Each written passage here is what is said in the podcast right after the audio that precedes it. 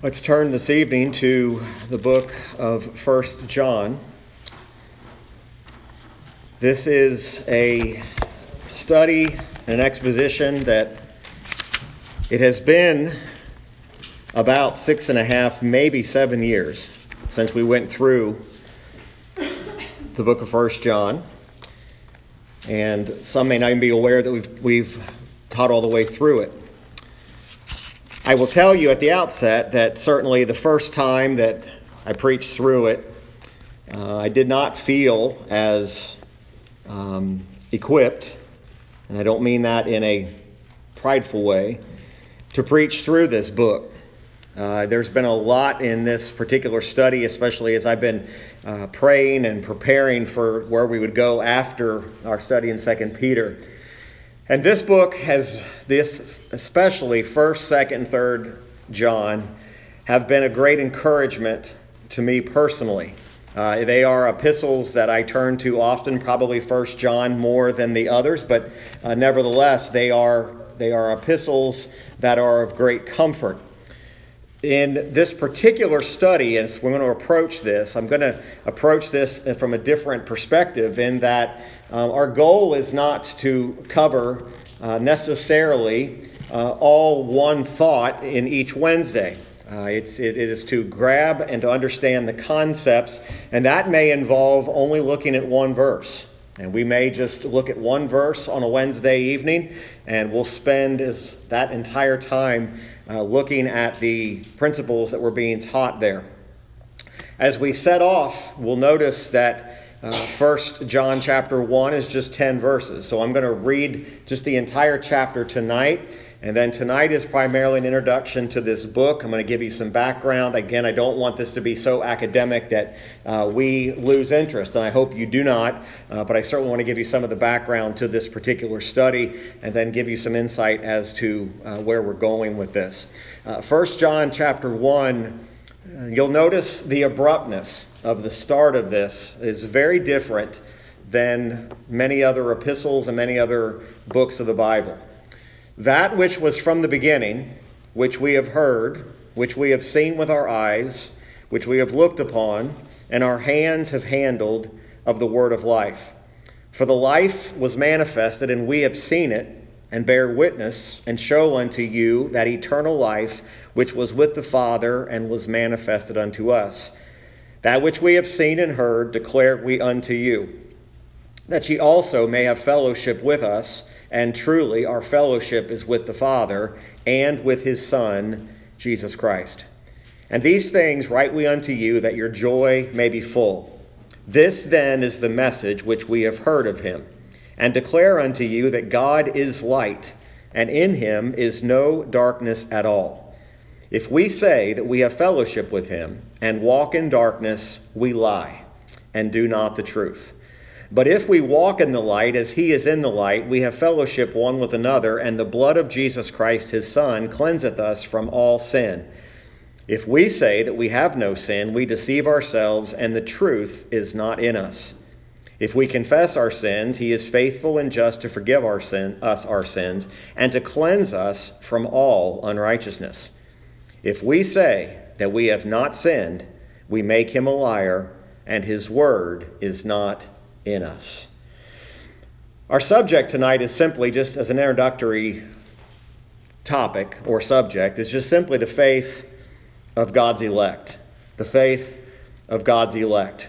Uh, you'll notice with me that this epistle doesn't bear any superscriptions. It lacks many of the common greetings that we see especially in the epistles of Paul, where Paul gives this formal greeting about who he is, uh, why he's writing. This epistle just starts with a very abrupt but very powerful first few words. And it's a reference, of course, to the Lord Jesus Christ, who is referred to as the Word of Life. We also, throughout this book, we will notice, and even in this opening chapter, that there are no references made to a particular group. It is not addressed to one particular church. So it is nearly impossible to determine to whom this letter was first addressed. Now, we do know a few things. Uh, we do know the author is John. Uh, we do know that from Galatians 2 9 that John was one of the apostles who ministered unto the circumcision.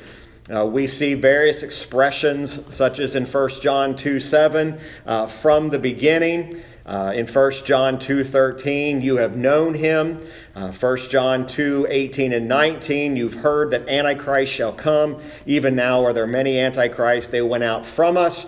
And so there is the suggestion that this particular letter was primarily written or addressed to Jewish Christians, and that's the primary audience. However, uh, in a later chapter, in chapter 4, there's a mention made of the world. Uh, even before that, in John, 1 John 2 2, the word whole world is given, and there's an admonition in 1 John 5 21, 21 about keeping yourselves from idols. Now, there's more than a few clues throughout this book and this epistle that suggest that it was designed not just for Jewish Christians, but for all who are in the faith, Gentile believers as well. Now, we might not think it's remarkable that there's no reference to, to places. There's no reference to even local things. Uh, many of the epistles, it's made mention of a town, it's made mention of a city or a particular landmark. First John doesn't have any of those. There is no nothing that gives us a, a frame of reference as to exactly what does he have in mind when he says these things. Yet it's remarkable in how many truths in five in these chapters that it gives us? And how many doctrinal errors are being combated? It doesn't name people. It doesn't name places. But all of it is said to be suited to those who are god's children. So it's a general epistle. It's not a, given to a particular church. But the whole family the whole family of god is known as what the God's elect. So, in accordance with that, that there is no reference here, there's also not any references made to the hierarchy and the structure of a church.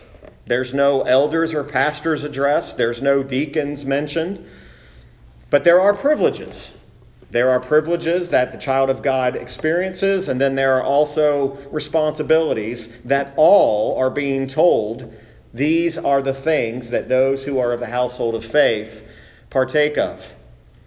So, John deals with just about every principle of life, spiritual life especially. He deals with basic principles of life. But he doesn't necessarily say, now, how do you apply this to certain people? How do you apply this in the church? How do you apply this to husbands? How do you apply this to wives? Think about the book of Colossians or the book of Ephesians, how Paul took the doctrine in the first parts of his letters and then he applies it to certain people groups. Husbands, love your wives, like in Ephesians. Children, obey your parents. We don't have any of that. Now, we do see John make reference to little children. And that'll, that's very interesting as to why he does that. And oftentimes we mistake that to be, oh, he's writing a children's letter. Well, no, that's not exactly what he means. And although he doesn't show us how to apply these relationships, he does give us detail about what righteousness looks like, what love between the brethren looks like. He doesn't use the word saints. He uses the word more frequently brethren. A brethren is one of those beautiful words. It's, a, it's an expression that suggests a very close knit community.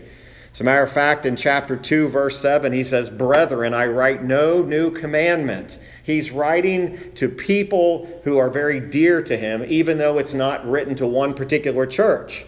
And to be honest, that's the way the people of God should feel about one another.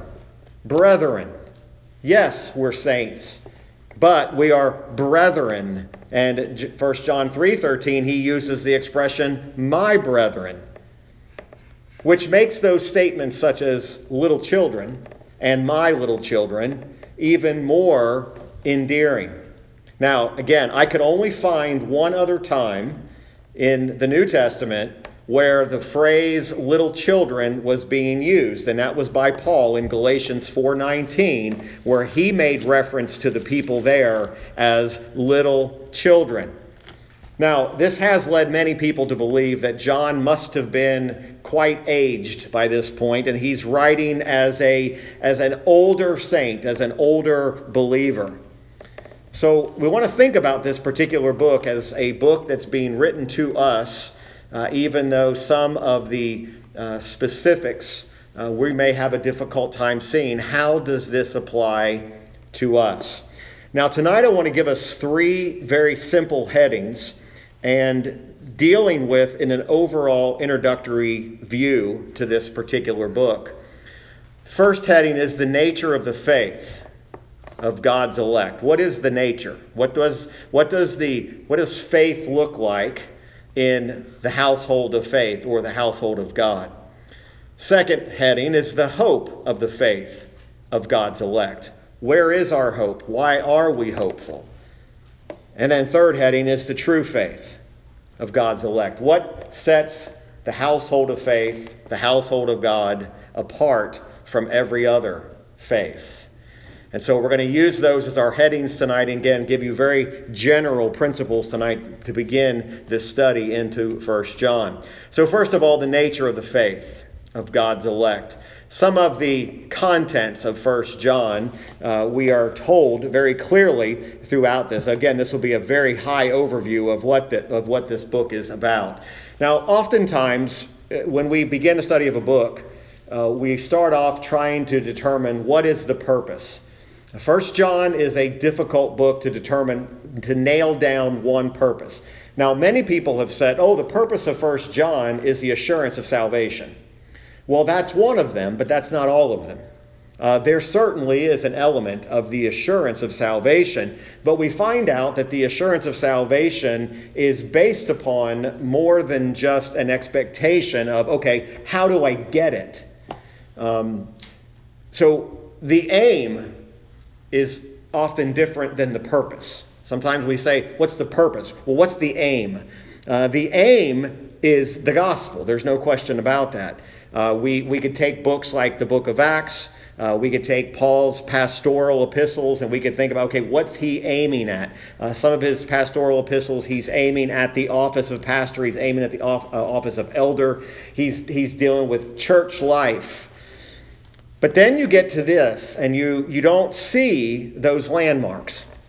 You don't see churches. You don't see individual names. You don't see places. So, in the case of John here, there is this problem that we tend to run into. Now, I would encourage you to do this sometime during our study, is to sit down and read all of First John in one setting. Read it from verse 1 all the way to the end of the epistle read it in one setting. And what you're going to find is that if you read it honestly and you read it that way, you're going to find that it seems to be a bit disjointed. It seems as if he's talking about this one minute and then he's talking about this the next minute. But the reality here is, is that it's not a, rambling letter. Um, it's, it's, it, it is pointed and it has a purpose and it has an aim. Um, it appears sometimes that he's talking to little children. Other times it appears that he's dealing with seasoned saints, if you will, those who have been saved for a while. Other times he appears to be talking to people who maybe don't seem to have as strong of a foundation. But he's also preoccupied with something, and I think it's important that we get this, and I think we need to get it settled because there is something that was going on in John's day that we're not as familiar with, but it's still relevant. One of the great heresies during the penning of this letter was the heresy of Gnosticism. Now, a Gnostic, and again, I'm not going to get into much detail about that, but this was a particular problem in the day and age in which this was penned. Now, we might say Gnosticism is not as big of a deal in our day as it was in John's day. But just to give you a little bit of a background, and this is what really helped set the foundation for the verses we'll start looking at next week. And again, some of you maybe have done a study on, on, on what a Gnostic is. Now, this is not the same as agnostic. Okay, this is not the same thing. Uh, Gnosticism is something entirely different. Uh, basically, what Gnosticism is, is that they believed that the material world was created not by the one true God, but by an imperfect yet divine being. So they're coming from the perspective of yes, we believe the material world was created, but not by God Almighty, but by an imperfect divine being. Now, some who've studied Gnosticism a lot deeper than I have have said that their actual belief was is that Satan was actually the creator of the material world. Now, again, I'm not going to stand be dogmatic about that. I've not studied it deep enough to know if that's the case, but there were varying forms of this Gnosticism. Now, again, it's going to be very important, especially when we look at next week, about why it matters so much about hearing and seeing the word of life. The second thing is, you need to keep in mind, is these Gnostics were dead set against Christianity. So it wasn't that they just didn't believe in a God, an Almighty God. They believed that everything in Christianity was to be rejected. So they set themselves. They set themselves like flint against it, said, look like a rock. I'm not, we're not going to allow any of this to be permeate society. They also believe something very sad and but yet interesting about Christ himself. Uh, the Gnostics believed that Christ only appeared to suffer and to die, that it was all an illusion. They couldn't deny that a man went up on a cross, but what they would not admit is that it just appeared that he suffered and that he died. So, again, Gnosticism is a very prevalent part of why John says some of the things that he does. Now, that helps us understand, at least basically, why this is important. Now, to understand these epistles, and especially this first one, we have to come to understand that this is not a rambling letter, but these are very precise, reasoned, and ordered thoughts under the inspiration of the Holy Spirit. Remember, the Bible is inspired which means this is not the ramblings or the musings of a blogger. Okay, I'm not trying to be cute, but this is not rambling musings of a person who just gets online and says, I think I'm going to just ramble some thoughts. This is precisely ordered. So the order in which he writes, how the subjects come up, where they're found, all are ordered by the inspiration of the Holy Spirit. There is also within this letter very profound and deeply theological topics dealt with. Deeply theological, spiritual truths that are the, the, the very fabric and the very foundation of what we believe. And I think so that we make sure we put away and don't think because this is the Gnostics, that's not a problem in our day and age. It's highly relevant today precisely against the dangerous situations that are confronting our churches. Now, you may or may not be aware of that. Now, if you've been here on Wednesday nights, we've been talking about false teachers in 1st and 2nd Peter. But I don't think we fully understand what's really going on in the churches. And situations that, yes, all power be to God. The gates of hell are not going to prevail against it. But that doesn't mean that the churches are not facing very dangerous situations with regard to these things that are in this letter. So I want us to keep that in mind. Now, he does use sometimes very simplistic language to teach us very high theological truths. Now, again, it's not because John didn't know what he was writing, it's not because he was shallow. He also does something that oftentimes we might find a bit peculiar. He repeats himself. Repetition. He'll have an entire chapter devoted to a thought, and then later on, another chapter picks up and just expands upon a thought we thought we already covered. And it shows the importance of why we divide that material up. Now, there are references that we'll see that John makes to people. And again, remember, the Gnostics did not believe that Jesus Christ really suffered and died. Along with that, they also did not believe that Christ really came in the flesh, that God really was incarnated. Now, again, that's what drives a lot of what's happening here. Um, these Gnostic heretics, these, these individuals, uh, we can easily look at this book and we could treat it as this doesn't matter to us because we don't deal with Gnosticism so much now. John is not just dealing with the heretics of his own time, but he's giving us principles of how every believer, no matter what age you live in, how we are supposed to deal with these heresies. Now, again, you might say, Pastor, we just spent weeks in 2 Peter. Do we really need to do this? Yes, we do. Because the reality is, is that these, this book, and again, sometimes people will balk at this, uh, these epistles contain more commands and principles about our responsibility as believers to separate from error. Now, again, we're living in a day when the churches are being confronted with dangerous situations, and instead of separating from error, they're compromising with it. They're trying to find common ground as to how can we still, quote unquote, worship together. And this epistle specifically says you can't do that. You have to completely separate yourself from it. Now, biblical separation is a, is, a, ex, is a, a term that has been widely misused for many, many years. But there is a call to separation, a separation from that which is false to that which is true. So, the key then to understanding, especially this first epistle of John, is to approach it with the idea that there is something that we need to know. You know, we anticipate a lot of things in our life. I hope that we anticipate what God's Word has to say. There are very direct instructions for local churches, even today. What do we do when a dangerous situation presents itself? Now, again, it would be easy for us to completely check out right now and say, there is nothing dangerous going to happen to this little church on Petrie Road. Nobody even knows we're here. Nobody even cares. That's where you're wrong. Anywhere where the Word of God is being proclaimed and Christ is being exalted is a target.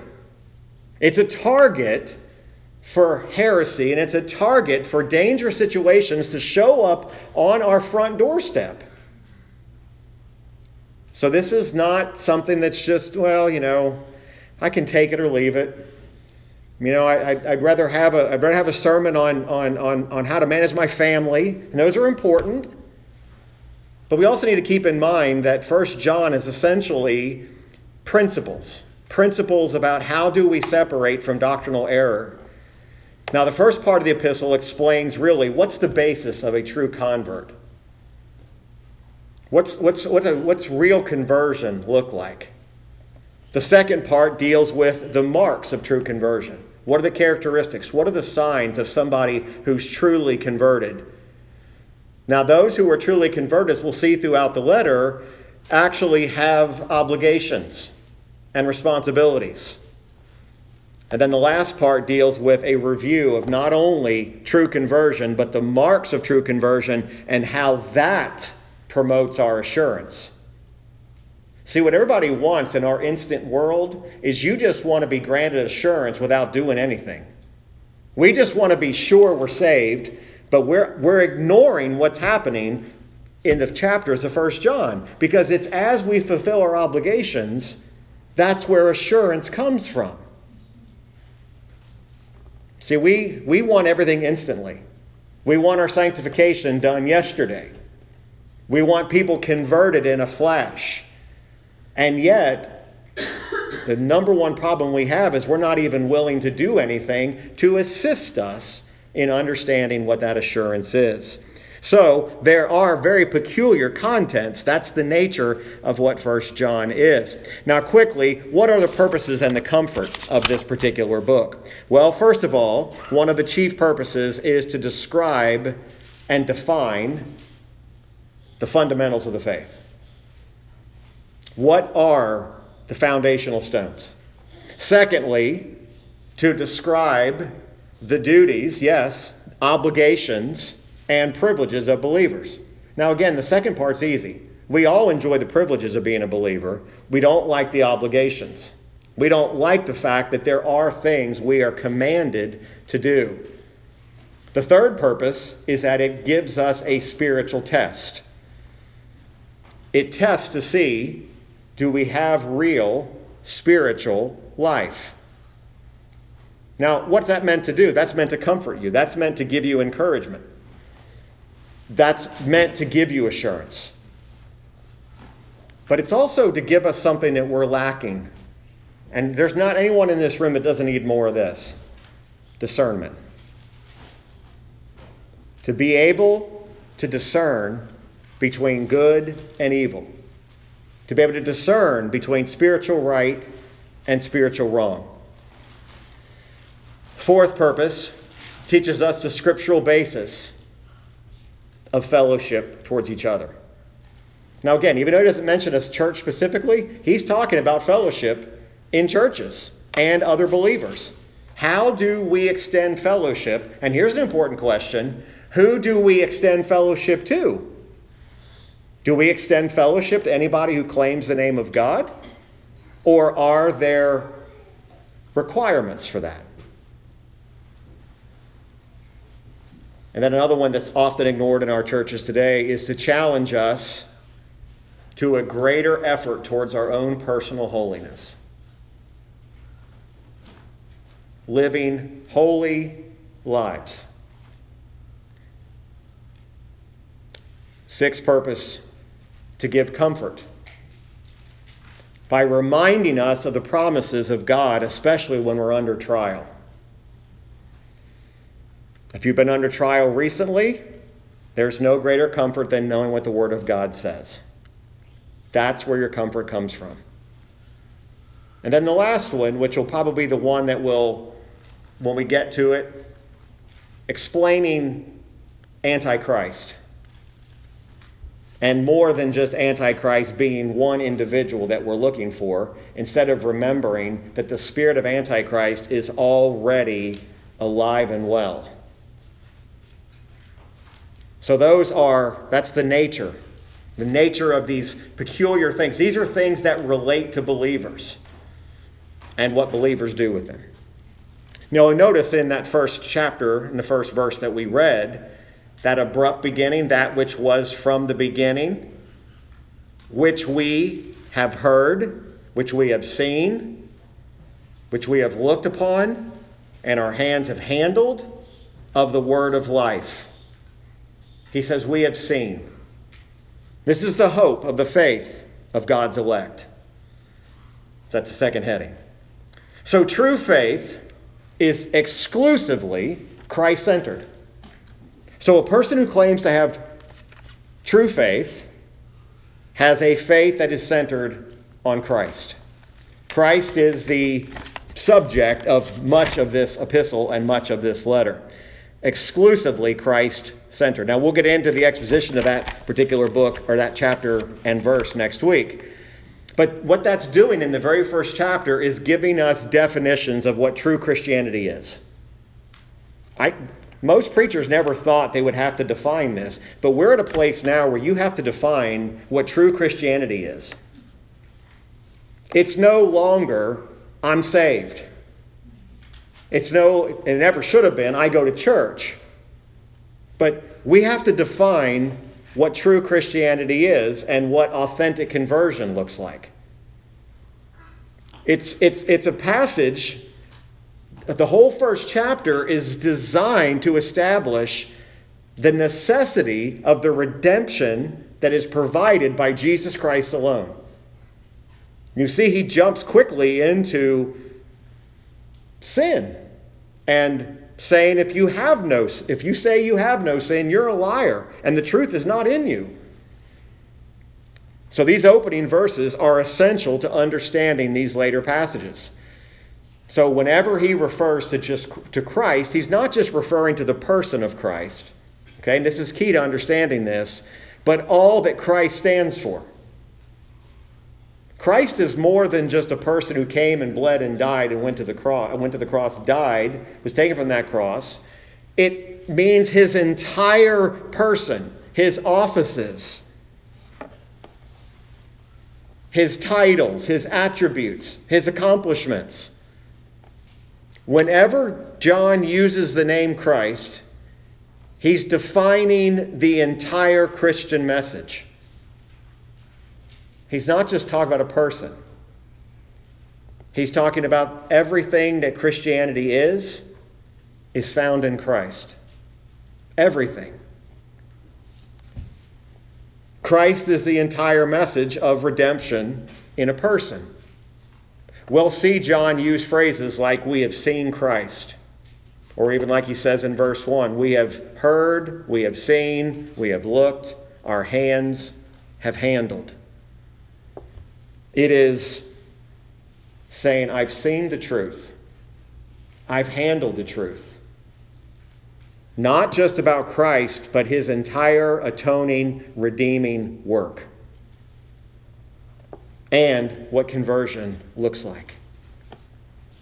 Now, oftentimes we hear people say things like, I have found the Lord, or I have been saved. What is it to find salvation? What is it to be converted? Well, conversion always begins with a conviction of sin.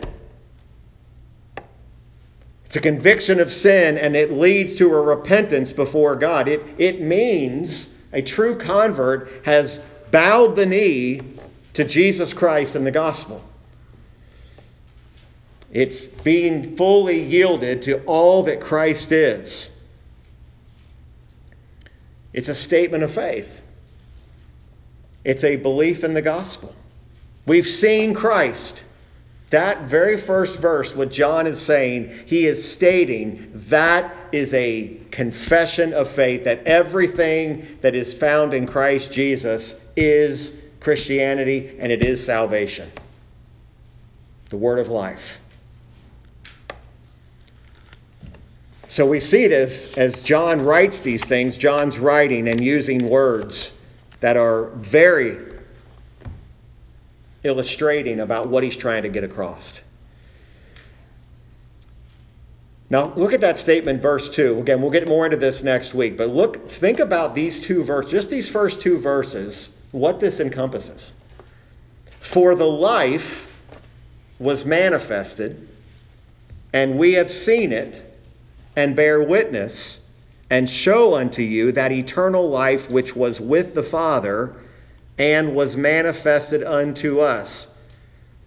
Again, he repeats it again. We've seen it. And then verse 3 We've seen and heard, declare we unto you, that ye also may have fellowship with us. Now, we're going to talk about that. That's the basis of Christian fellowship right there. Christ. Not just one aspect of Christ, but his entire person is what's at the heart here. These words, especially there in verse 2, those words aren't just giving you a choice, it's demanding a belief in Christ. You know, we say this often the gospel is not an invitation for someone to receive, it's a command to believe. And that's a tremendous difference. If we approach the gospel as an invitation to receive it instead of a command to believe it, we're already starting on the wrong foot. It's not an invitation to receive it, it's a command to believe it, it's a command to repent. What are they what are we repenting of and what are we confessing? That this Jesus, this word of life that was manifested to us, eternal life, every word and action that he did is infallible, eternal truth. Now, I don't think anybody here that I'm aware of would reject any of Christ's teaching. But you know, part of acknowledging Christ and confessing Him is also accepting the totality of what He taught. It's, it's not questioning, oh, well, that particular miracle, I've, I've got a little bit of problem with that. We, we've, we've been so long duped by asking Jesus into our heart, we're not even, we don't even know what Jesus we're asking. It, J- Jesus is just this nebulous idea. John is writing from a person, as from a perspective of, I've seen him, I've heard him, I've handled him, Now, again, he's speaking as an apostle. But you know, in order to grasp who Jesus Christ is, it is seeing him, it's hearing him, it's handling the word of life. And yet, sometimes Jesus is just presenting, uh, presented as hey, if you want to go to heaven, just put your faith in this nebulous man that you don't really know anything about. What you know about him is I'm telling you that he's he's died for your sins, and I'm telling you that. He, but are they really grasping what that means? So as I've mentioned to you many, many times, oftentimes the first, the first gospel preaching doesn't start with Jesus Christ as the atonement. What does that even mean? And if we go out in our evangelism and we're trying to give people, uh, uh, uh, like they understand it, he says, We've seen, we've heard, we've handled. He who is eternal life. It is acknowledging the, the Christ in his totality, not just, here's this, here's this man, this person, this God. I want you to put your trust in, I want you to put your faith in. That's why I entitled this The Faith of God's Elect. The faith of God's people isn't like that. Like tonight, if, if you're in Christ, you should have a greater understanding of who Christ is than just the simple, well, I, I put my trust in this Christ, but beyond that, I don't really know anything else about him. The reality is, is this is accepting and acknowledging all that he is. Now, can it really be said if I question an aspect of Christ's atoning death, or if I question, did he really die a substitutionary death? Does that affect really what I believe? It absolutely does. So, would you tell a person who says, Well, I, I believe in Jesus Christ, everything, everything except the substitutionary death part? Is that common fellowship? Is that common faith? No.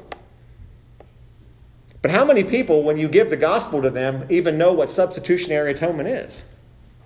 How many of them even know what it means that he died as the substitute? He who knew no sin became sin for us. How far how far do we have to go to say no fellowship because there's not understanding of who Christ is? Christ is the embodiment of all that is true. He did come in the flesh.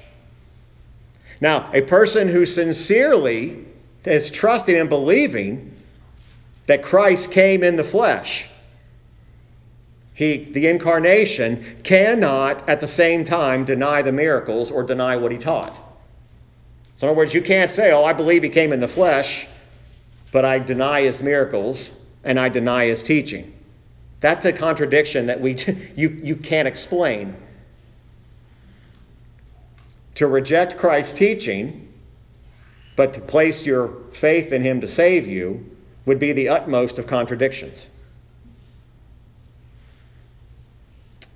What if I'm placing my faith in him, but I deny his miracles? I'm still contradicting myself.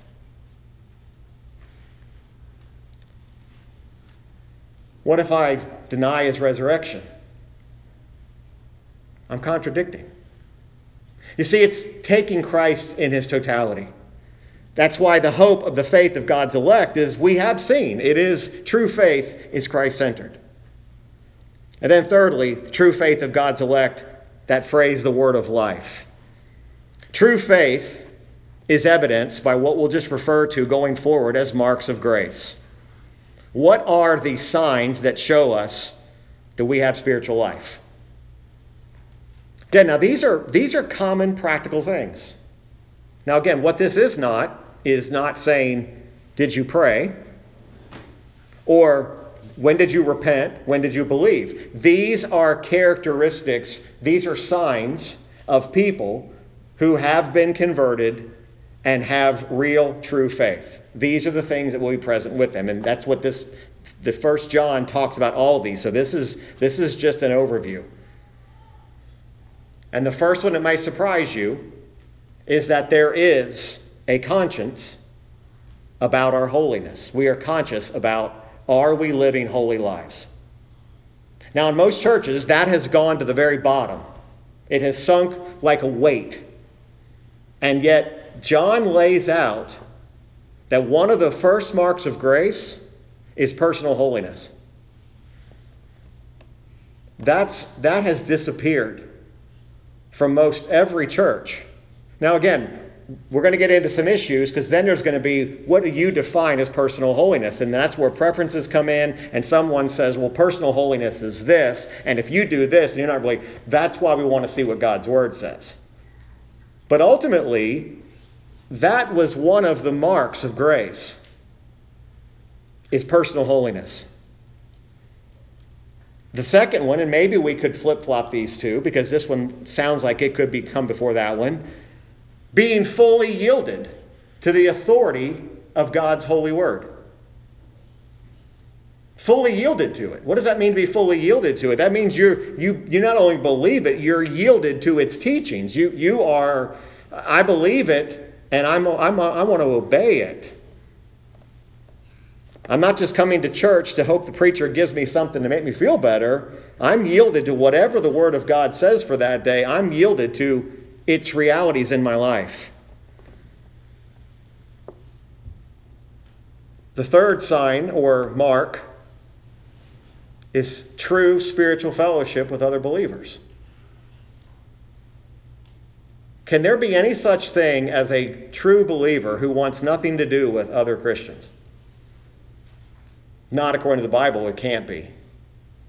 Love for the brethren, John later says, is the evidence that you've passed from death unto life, is your love for the brethren. So the person that says, I'm just one of those loner Christians, I don't want spiritual fellowship, there's something wrong with your conversion. Something is not right. It's a mark of grace. You want to be around God's people. Fourth one that'll be very popular when we get to it is the separation from the things of the world. Now again, this is this is going to be one of those areas where we're going to you're going to this some of you are going to come from a position of well this is what I heard growing up. This is what I was told. These are the things of the world. These are the things you can't do, can't have. What does God's word say about that? You see, there's a big difference. Personal holiness and things of the world, uh, there's a lot of different opinions on that, right? We'll, we'll talk about that. A clear view or a clear understanding of the doctrines of the gospel. Some might say, is that really vital to know the essentials of the gospel, the essentials of faith? Absolutely. But I don't think it's just something we're supposed to theologically know. I think these are things we're supposed to be able to defend. You should be able to tell that family member why you believe the gospel, why you believe the foundation of the faith. So when you're having a conversation at a holiday meal and the subject comes up, it's one of the, the taboo subjects, don't talk about religion or politics, but when it comes up, do you just kind of slink away? Or do you say, look, no, I'm going to defend this because this is what I this is what's true. You know, in this society, we don't want to offend anybody anymore. So now believers are just they're just kind of backing down and saying, "Well, you know, I, I don't want to I don't want to push my views on them. I'm I'm not talking about being obnoxious. I'm just simply saying defending something doesn't mean that you have to get ugly about it. But you know why you believe what you believe. Someone years ago simply when they were having a discussion with somebody, they referenced me, and here's how they referenced. They were asking him, well, why do you believe what you believe? And I, I appreciate what the person said, but it's, it, it's not what a pastor wants to hear. They said, well, I believe it because that's what my pastor told me to believe. I didn't really like that answer. You need to be able to defend that yourself. It needs to be more than just, well, that's what my, that's what my church teaches. Why do you believe that? And it's got to be more than just, well, that's, that's what our church's statement of faith is. That's what, that's what the pastor said. No, be able to defend it. So these are just marks of grace. Now, th- this begins, these marks of grace and their descriptions begin from verse 6 of chapter 1 all the way to the end of chapter 2 and covers all of these marks of grace. But then all of a sudden, in chapter 3, he starts over again and he repeats many of the same things that he just spent an entire chapter telling us about. Again, you'll think he's rambling. He's not. Repetition is key. Now, he rephrases a couple things, but the five marks of grace are still the same. Now, you get chapters 4 and 5. Guess what's repeated again? These same marks of grace. Those are the five that are the main ones. There are some others that he adds, but those are the five main ones. So, what is the, what's the purpose of continuing to repeat these marks of spiritual life? Because these are things that are not just things that we know theologically. These marks of grace are privileges. They are privileges that we should value. They're things that we should look at and we say, we are grateful that we are in possession of these things. But that also means with those privileges, there are responsibilities, there are obligations. Now, again, that sounds like legalism. Again, that's, that's a sign you don't know your Bible. Because no, nothing that God's asking us to do is legalistic. We don't look at it as an obligation. We look at this as the privilege of having these marks of grace in our life.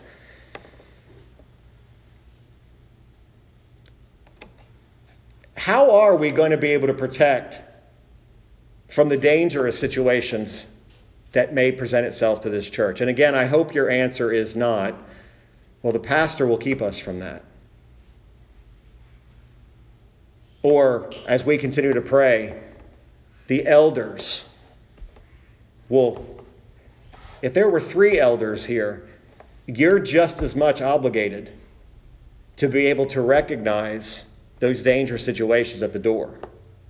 It's not just about the leaders have to say, now what are we going to do about this? We also know what does this mean for all of us.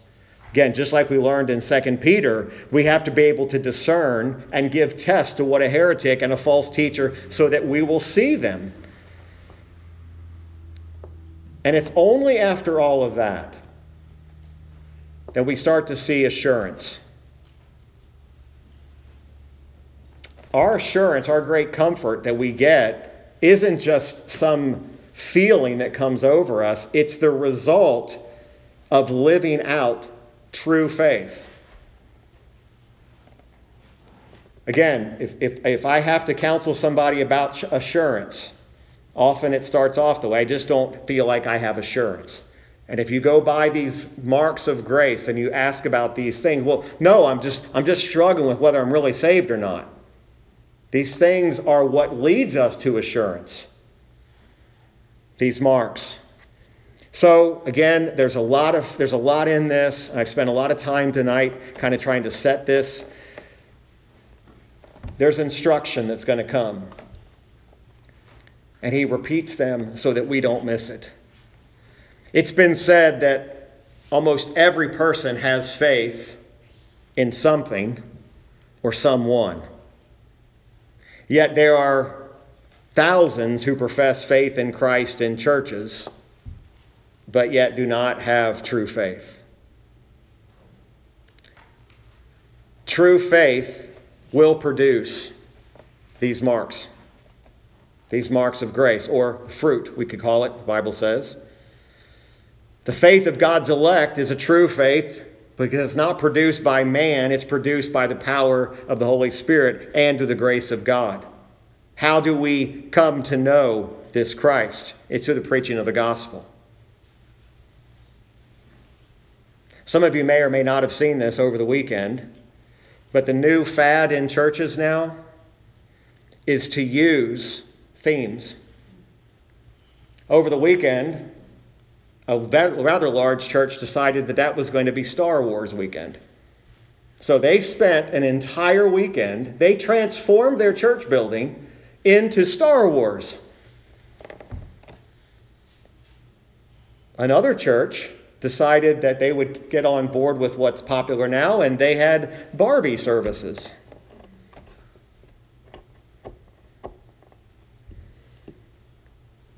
And the Mar, I'll tell you, the Marvel superheroes have been, they've been riding that for years now.